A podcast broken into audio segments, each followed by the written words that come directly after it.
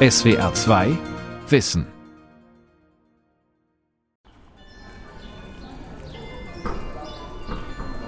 Mathe in der Schule unterschiedlich, also eine Zeit lang fast tödlich und dann habe ich äh, Spaß dran gefunden. Das ging, glaube ich, über einen Lehrer, der das gut vermitteln konnte und äh, das Thema Geometrie. Äh, grausam, viele Rechenaufgaben, die man eigentlich ja nicht wirklich braucht im Leben zum Beispiel. So, ja, ich mag Mathe, also es geht eigentlich, aber manchmal ist es halt sehr schwierig. Geometrie hat mir mehr Spaß gemacht als Algebra. Mathe war der Horror.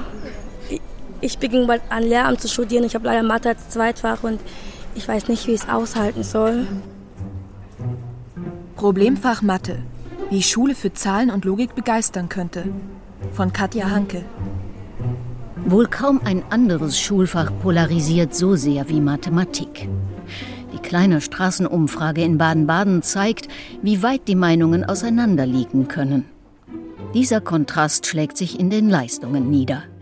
In der PISA-Studie von 2018 zeigten 20 Prozent der 15-Jährigen in Deutschland Mathekenntnisse auf Grundschulniveau und damit zu wenig, um eine Berufsausbildung erfolgreich zu beenden. Doch es gibt verschiedene Ansätze, wie der Mathematikunterricht verständlicher und interessanter werden kann. Besuch im Mathematikunterricht einer fünften Klasse an der Grundschule Glinik, einem kleinen Ort in Brandenburg. Hier dauert die Grundschule sechs Jahre. Welche Längengrößen, Größenangaben kennen wir? 25 Kinder sitzen in Zweierbänken mit Blick nach vorn. Dort steht Lehrerin Franziska Liemann am Smartboard. Mit der kleinsten. Liemann hat eine Treppe ans Smartboard gezeichnet und schreibt auf jede Stufe die nächstgrößere Längenangabe. Stoff der vierten Klasse, den sie jetzt noch mal wiederholen müsse, sagt sie. Weil es dann weitergeht mit den Flächenmaßen und Volumenmaßen. Und daher sind natürlich die Längenmaße die Basics, die man wissen muss. Die meisten Kinder mögen das Thema, sagt Franziska Liemann, Strecken zu messen. Sowieso alles, was praxisorientiert sei. Ein Drittel hätte aber jetzt schon große Probleme, nach möglichen Gründen gefragt, erwähnt sie den hohen Medienkonsum. Viele Kinder könnten sich nicht mehr gut auf eine Sache konzentrieren.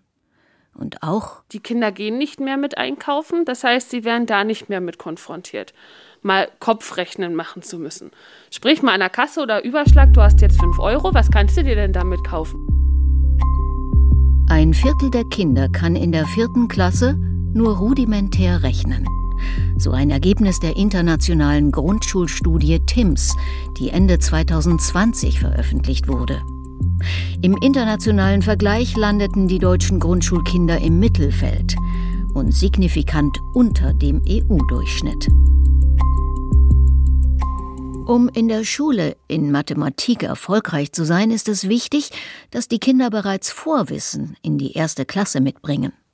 Sie sollten bis zehn zählen können und verstehen, dass Zahlen für Mengen stehen und dass man Mengen zerteilen kann. Wir wissen, dass schon in Klasse 1 die Kinder mit einem Entwicklungsunterschied von drei Jahren reinkommen. Susanne Prediger ist Professorin für Mathematikdidaktik an der Technischen Universität Dortmund. Die einen können schon fließend rechnen, die anderen haben noch nicht mal eine Idee, dass Zahlen was Interessantes sind. Und es ist in erschreckender Weise so in Deutschland, dass das, was die Kinder mitbringen, darüber entscheidet, wie es weitergeht. Im Gegensatz zu anderen Ländern schafften es deutsche Schulen nicht, die unterschiedlichen Lernvoraussetzungen auszugleichen, so Prediger. Die Schwierigkeiten würden einfach fortgesetzt. Schon in der ersten oder zweiten Klasse bestimmte Dinge nicht zu verstehen, ist gerade in Mathematik verhängnisvoll. Denn in keinem anderen Fach baut das Wissen so stark aufeinander auf. Wir haben schlimme Studien, die uns zeigen, dass bestimmte Dinge, die da zum Beispiel den Fünftklässlern fehlen, wenn die nicht aufgearbeitet werden, dann geht an diesen Schülerinnen und Schülern alles, was zwischen Klasse 5 und Klasse 8 zu lernen wäre, spurlos vorüber. Die lernen mal kurzfristig was, schreiben vielleicht sogar auch mal eine Vier in der Klassenarbeit, was dann schon eine Leistung ist, und vergessen danach alles sofort wieder. Manchmal sei der Unterricht Teil des Problems. Und zwar ein Unterricht, der ähm, gar nicht darauf ausgelegt ist, dass Schülerinnen und Schüler was verstehen, wo es nur darum geht, dass man was rechnet und wer ganz helle ist, der legt sich das Verstehen selber zurecht. Aber gerade schwache Schülerinnen und Schüler brauchen viele Gelegenheiten, um über Mathematik zu sprechen, um über passende Bilder, über Arbeitsmaterialien, die man in die Hand nehmen kann, auch ins Gespräch zu kommen, bevor sie tatsächlich auch die Mathematik verstehen können. Eine andere weit verbreitete Kritik lautet, der Unterricht sei nicht lebensnah genug. Mathelehrerin Franziska Liemann kennt das Problem. Dass die Kinder den Stoff auch selbst erleben, findet sie wichtig.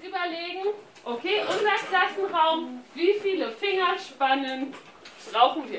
Die Kinder messen einige Dinge im Klassenraum. Nicht mit dem Lineal, sondern mit dem Körper. Mit Fingerspannen, Schritten, Armspannen. Ein Junge krabbelt vor dem Smartboard über den Boden, misst mit den Fingern, wie breit der Raum ist. Ein Mädchen setzt einen Fuß vor den anderen und zählt die Schritte. Die Kinder messen auch ihren Tisch und ihren Schulranzen. Am Ende haben die meisten verschiedene Zahlen und erkennen, mit Füßen oder Fingerspannen zu messen, ist nicht immer gleich lang. Es ist also gut, dass es einheitliche Längenmaße gibt. Zwar hat das kleine Messerlebnis ziemlich lange gedauert, doch alle haben mitgemacht. Die müssen immer aktiv sein, ansonsten schalten die komplett ab. Wenn ich nur eine Aufgabe stupide rechnen würde, machen die letzten fünf Reihen nicht mit. Ich muss wirklich die Aktivität fördern, praxisnah machen, raus. Und alle Themen, die für die Kinder nicht lebensnah sind, sind uninteressant und machen oft keinen Spaß. Leider könne sie nicht zu jedem Thema etwas Praxisorientiertes machen, sagt Liemann. Zum Beispiel jetzt. Da sollen die Kinder Längenmaße auch umrechnen. Nur noch wenige machen mit. Ich habe drei Dezimeter und zwei Zentimeter und soll das Ganze in Millimeter jetzt umrechnen. Auf das falle den Kindern schwer, sagt Liemann später. Genauso wie Dividieren und auch Textaufgaben. Umso wichtiger ist es, dass Schülerinnen und Schüler bei den Matheaufgaben einen Bezug zum täglichen Leben erkennen. Oft bleibt der Stoff aber abstrakt und wird mit steigenden Jahrgangsstufen immer abstrakter. Bei Mathe ist der Bezug, wenn überhaupt, nur indirekt oder er wird künstlich aufgebaut und man merkt, dass das alles fake ist. Und man kann eigentlich gar nicht erkennen, warum man das macht, außer dass es halt schwierig und doof ist. Und was damit zusammenhängt, wenn ich sage, dass das künstlich aufgebaut ist, dass einem, obwohl man nicht erkennen kann, warum man das tun sollte, ständig erzählt wird, wie wichtig das sei. Edmund Weitz ist Professor für Mathematik und Informatik an der Hochschule für angewandte Wissenschaften Hamburg. Mathematik in der Schule, das seien vor allem Zahlen, Formeln und Prüfungsdruck, sagt er. Dabei sei Mathematik etwas Kreatives und Schönes. Das habe er selbst erst nach der Schule entdeckt. Echte Mathematik ist, man steht vor einem Problem und weiß nicht, wie es zu lösen ist und muss Ideen haben und Dinge ausprobieren. Und viele von denen werden auch nicht funktionieren. Und das, was man glaubt zu kennen aus der Schule, ist, dass es ein Problem gibt und alle wissen, wie das geht, außer man selbst vielleicht. Und man muss diesen einen Weg gehen und dann kommt am Ende 23 raus. Edmund Weitz hat einige Mathefachbücher geschrieben. In Pi und die Primzahlen von 2021 teilt er seine Freude am Suchen und Entdecken in der Mathematik mit einem breiteren Publikum. Seine Begeisterung für das Fach wolle er auch an seine Studierenden der Informatik weitergeben. Gar nicht so einfach. Die Studierenden kommen mit einer Mischung aus Angst und Abneigung vor der Mathematik in das Studium rein und können tatsächlich sehr, sehr wenig. Ich mache inzwischen mir auch den Spaß, am Anfang mal so einen kleinen Test zu machen, einfach um zu gucken, was noch da ist. Und es ist tatsächlich so, dass selbst der simpelste Mittelstufenstoff nicht mehr vorhanden ist. Und da ist sehr wenig, auf dem man aufbauen kann.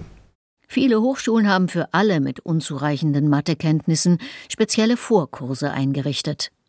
Doch oft reiche das nicht, sagt Edmund Weitz. In vier Wochen könne man eben nicht den gesamten Schulstoff wiederholen. Zehn. Wer den Matheunterricht verbessern will, muss größer denken. Es geht auch darum, das Image von Mathe in der Gesellschaft zu verbessern, um mehr Heranwachsende für das Fach begeistern zu können. Doch oft sei es noch so, dass es so ein kulturelles, gesellschaftliches Phänomen gibt, in dem von vornherein allen implizit klargemacht wird, dass Mathe doof ist. Das ist so eine sich selbst erfüllende Prophezeiung oder, wenn Sie wollen, ein Teufelskreis, wo die Eltern schon sagen, oh, ich war in Mathe mal schlecht und das ist ganz furchtbar, da muss man irgendwie durch. Ein modernes Bürogebäude für Startups in Berlin. Hier arbeitet eine Mathematikerin daran, diesen Teufelskreis zu durchbrechen.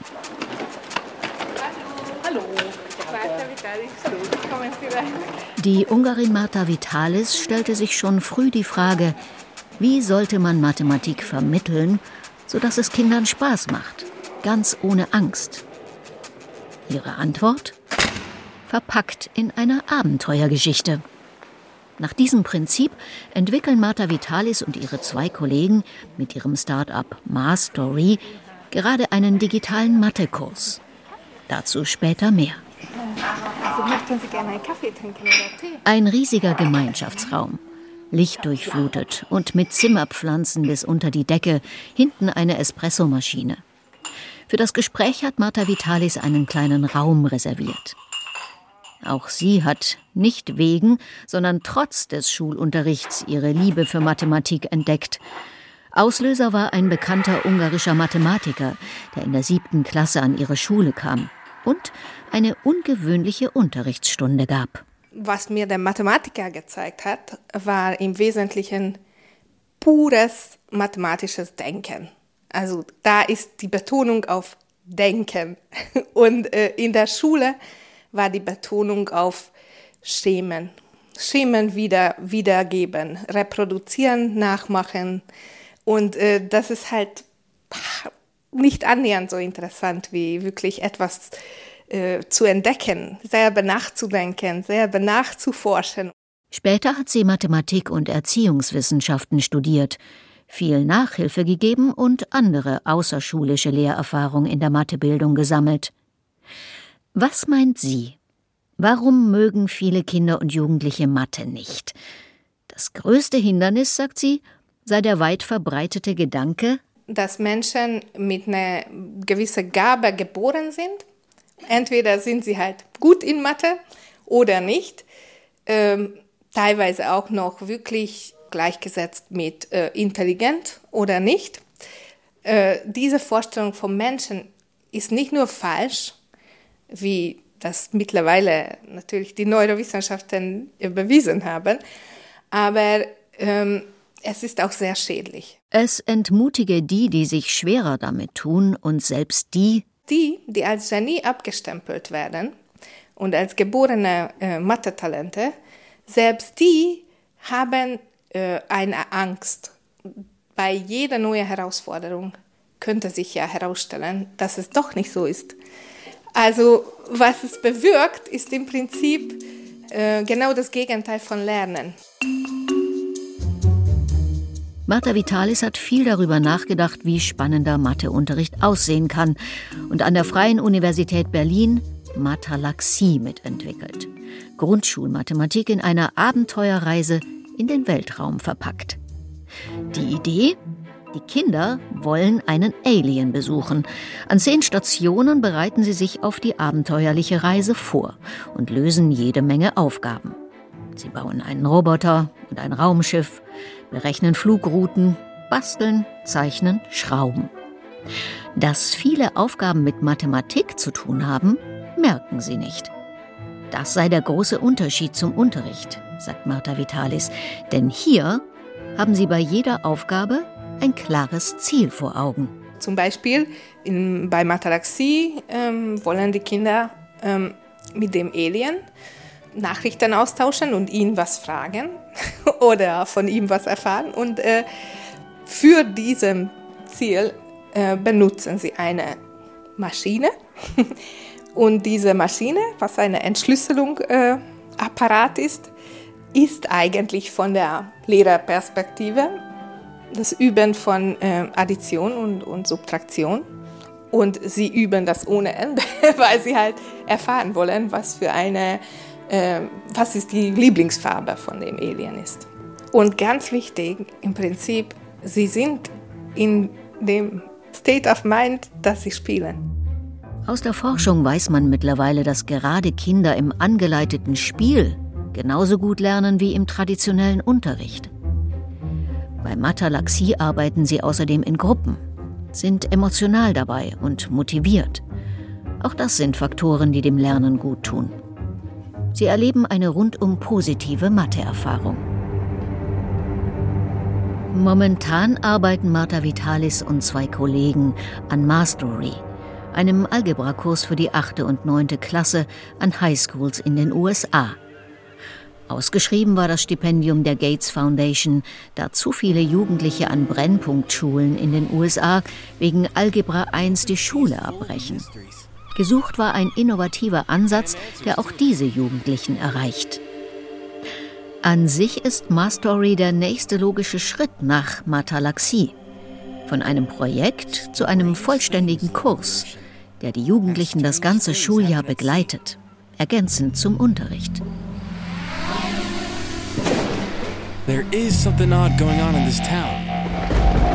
NBC and I are on top of it. Auch hier ist Mathe in einer Geschichte verpackt, einer Art TV-Serie voller Rätsel und Herausforderungen. Zum Mitmachen auf dem Smartphone. Eine Demo-Version teasert die Geschichte an. And there are only two things standing in my way. Okay, well, three. Mrs. Alvarez, Algebra 1, and my mama. Die Jugendlichen entwickeln beim Lösen nicht nur mathematische Fähigkeiten, sondern auch soziale Kompetenzen und Selbstvertrauen. Sie sind über die App miteinander verbunden, können Rechenwege teilen und sich austauschen. Eine eingebaute künstliche Intelligenz beantwortet Fragen und ordnet sie ein. Die Lehrkräfte können sich so auf die Probleme konzentrieren, die die KI nicht lösen kann, sagt Marta Vitalis.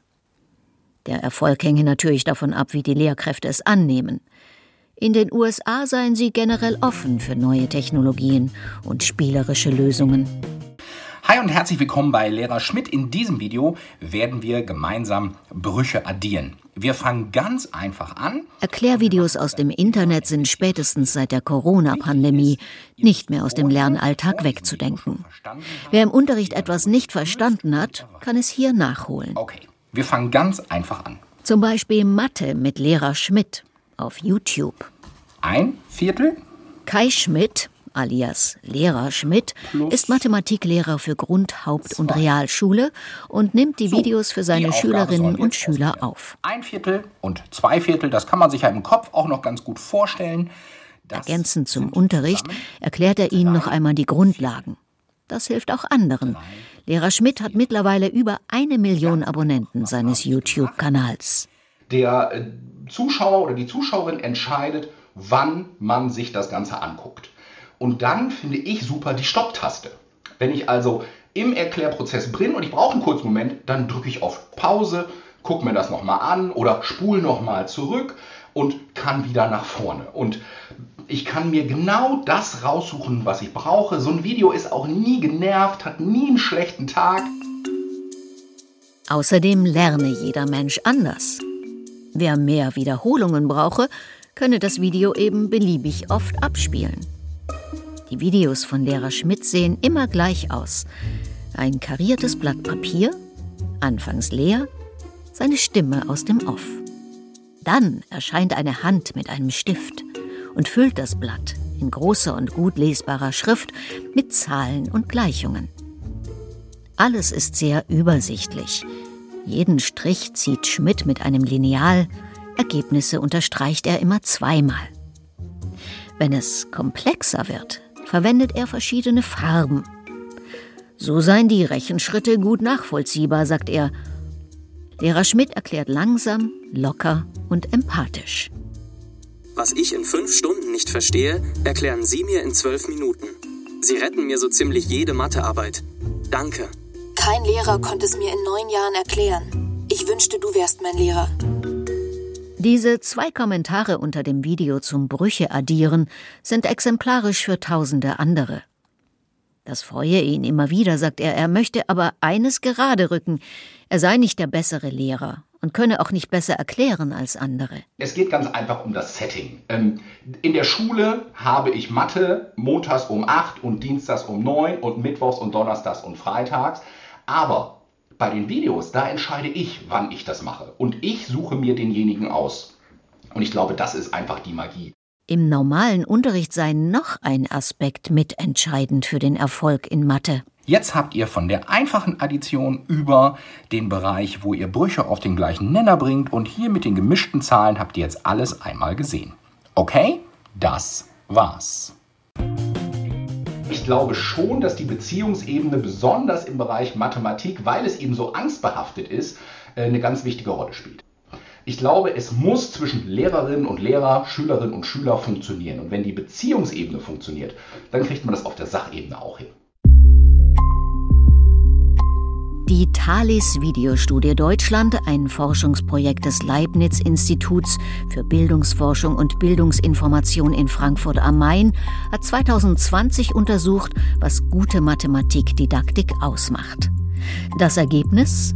Matheunterricht ist erfolgreich, wenn er auf schlussfolgerndes Denken und Verstehen ausgerichtet ist, wenn er eine Schülerin inhaltlich herausfordert und dabei an ihr Vorwissen und ihre Lebenswelt anknüpft. Es gibt verschiedene Ansätze und Projekte, die Punkte wie diese aufgreifen. Ein Ansatz ist zum Beispiel das forschende oder entdeckende Lernen. Im forschenden Lernen äh, geht es darum, letztlich Dinge nicht einfach hinzunehmen, wie sie sind, sondern Fragen daran zu stellen. Und gerade im Matheunterricht, für viele klingt es total absurd. Brigitte Lutz-Westphal lehrt Didaktik der Mathematik an der Freien Universität Berlin. Beim forschenden Lernen stellen die Lernenden Fragen zu einem mathematischen Phänomen und suchen selbst nach Antworten. Brigitte Lutz-Westphal nennt ein Beispiel aus der Klasse 7. Alle bekommen kleine Smarties-Packungen mit je 15 bis 20 Stück in verschiedenen Farben. Dann fangen die wirklich von selber an, also mathematische Fragen zu stellen. Wir sind ja im Matheunterricht, ja. Die fragen jetzt nicht, wo wird es produziert und wie viel Zucker ist da drin, sondern wie sind die Farben verteilt? Zeig mal, wie ist in deiner Packung, wollen wir mal hin und dann machen die sofort Statistiken. Die legen das auch gleich so hin in so Säulendiagramme von sich aus, ja. Das kann man gut in der siebten Klasse machen. Oder ähm, ja, und dann kommen wir schnell auf, auf solche ähm, statistischen Verteilungsfragen. Natürlich sind die erstaunt. Das dürfen sie ja sonst nicht, dass sie so viele Fragen stellen. Die Vorteile? Das forschende Lernen macht den Schülern Spaß. Es bewirkt, dass sie die Inhalte dauerhaft verstehen und knüpft an ihre Erfahrungswelt und ihr individuelles Vorwissen an. Es verbessere nicht nur die Beziehung zum Fach, so Lutz Westphal, sondern auch die fürs Lernen so wichtige Lehr-Lernbeziehung. Neben dem forschenden Lernen arbeitet Brigitte Lutz Westphal auch zum dialogischen Lernen. Hier steht das Gespräch im Mittelpunkt, unter anderem auch darüber, was Kinder und Jugendliche über die Aufgaben denken, die sie bearbeiten sollen. So komme man nahe an die emotionale Seite der Mathematik. Typisch sind offene Aufgaben, wie zum Beispiel Wie viele Weihnachtsbäume werden pro Jahr in Berlin verkauft? Also so Fermi-Aufgaben nennen wir die, äh, wo wir ähm, kein festgelegtes Ergebnis haben, sondern es um Schätzen geht, um Abwägen, um Argumentieren. Ähm, ja, anstatt dass ich nur drei plus fünf rechne, sondern wirklich überlegen muss, äh, was sind eigentlich die Größen, die in so eine Frage hineinspielen, was brauche ich an Informationen und wie komme ich da weiter. Also das wäre eine Variante. Im Gegensatz zu geschlossenen Aufgaben können offene ganz unterschiedlich gelöst werden.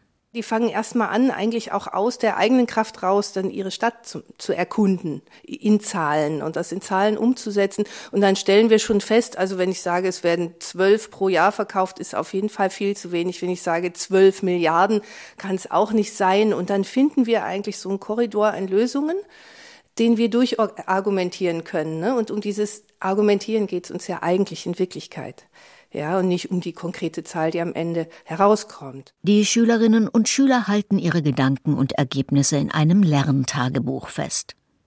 Die Lernenden erlebten so, dass ihre Gedanken ernst genommen würden, sagt Brigitte Lutz-Westphal. Das stärke das mathematische Selbstbewusstsein. In der Schweiz und in Süddeutschland arbeiteten einige Schulen mit dieser Methode. Das funktioniert. Und zwar ähm, muss man sich das so vorstellen, wenn ich erstmal so breiter aufgestellt an ein Thema rangehe, ähm, verliere ich scheinbar Zeit am Beginn, aber ich spare ganz viel Zeit am Ende. Denn wir müssen nicht so viel üben. Das liegt daran, dass wenn ich solche Erkundungsaufgaben habe, ich in der Erkundung schon ganz viel mache und rechne und tue und mir eigentlich meine Übung selbst erschaffe. Sie merke aber auch, dass schon angehende Lehrkräfte Vorbehalte haben und befürchten, mit diesen offeneren Unterrichtsformen zu viel Zeit zu verlieren oder Fragen nicht beantworten zu können. Daher braucht ein innovativer Matheunterricht auch ein Umdenken bereits im Lehramtsstudium. Lehrkräfte, die Mathematik unterrichten, besser zu qualifizieren, ist Ziel des neuen Programms QuaMat. Es wurde vom Deutschen Zentrum für Lehrkräftebildung Mathematik, kurz DZLM, in Kiel entwickelt und Ende 2021 von den Kultusministern beschlossen. Es soll den Mathematikunterricht entscheidend verändern. Die Schülerinnen und Schüler sollen nicht nur auswendig lernen und bestimmten Rechenschemen folgen, sondern wirklich verstehen und mathematisch denken. Quamat läuft über zehn Jahre und soll 10.000 Schulen und damit ein Drittel der allgemeinbildenden Schulen erreichen. Los geht es ab 2023. Wie viel Zentimeter so ein Band brauche ich denn, wenn ich im Laden gehe? An der Grundschule in Glinik haben die Kinder in der Mathestunde heute gelernt, mit Längenangaben umzugehen. Und viele haben verstanden, was Mathe mit ihrem Alltag zu tun hat. 0,32 Zentimeter. Für euch jetzt erstmal 10 Minuten Pause. Ja. Mathe konnte ich einfach nicht. Um den Matheunterricht zu verbessern, muss das Fach auch in der Gesellschaft mehr begeistern. Ob einem Kind oder Jugendlichen Mathematik leicht fällt oder nicht, darüber entscheidet nicht allein die Begabung. Viel hängt davon ab, wie verständlich und interessant der Unterricht ist. SWR 2 Wissen. Problemfach Mathe von Katja Hanke. Sprecherin Hede Beck. Redaktion Vera Kern. Regie Günter Maurer. SWR 2 Wissen. Manuskripte und weiterführende Informationen zu unserem Podcast und den einzelnen Folgen gibt es unter swr2wissen.de.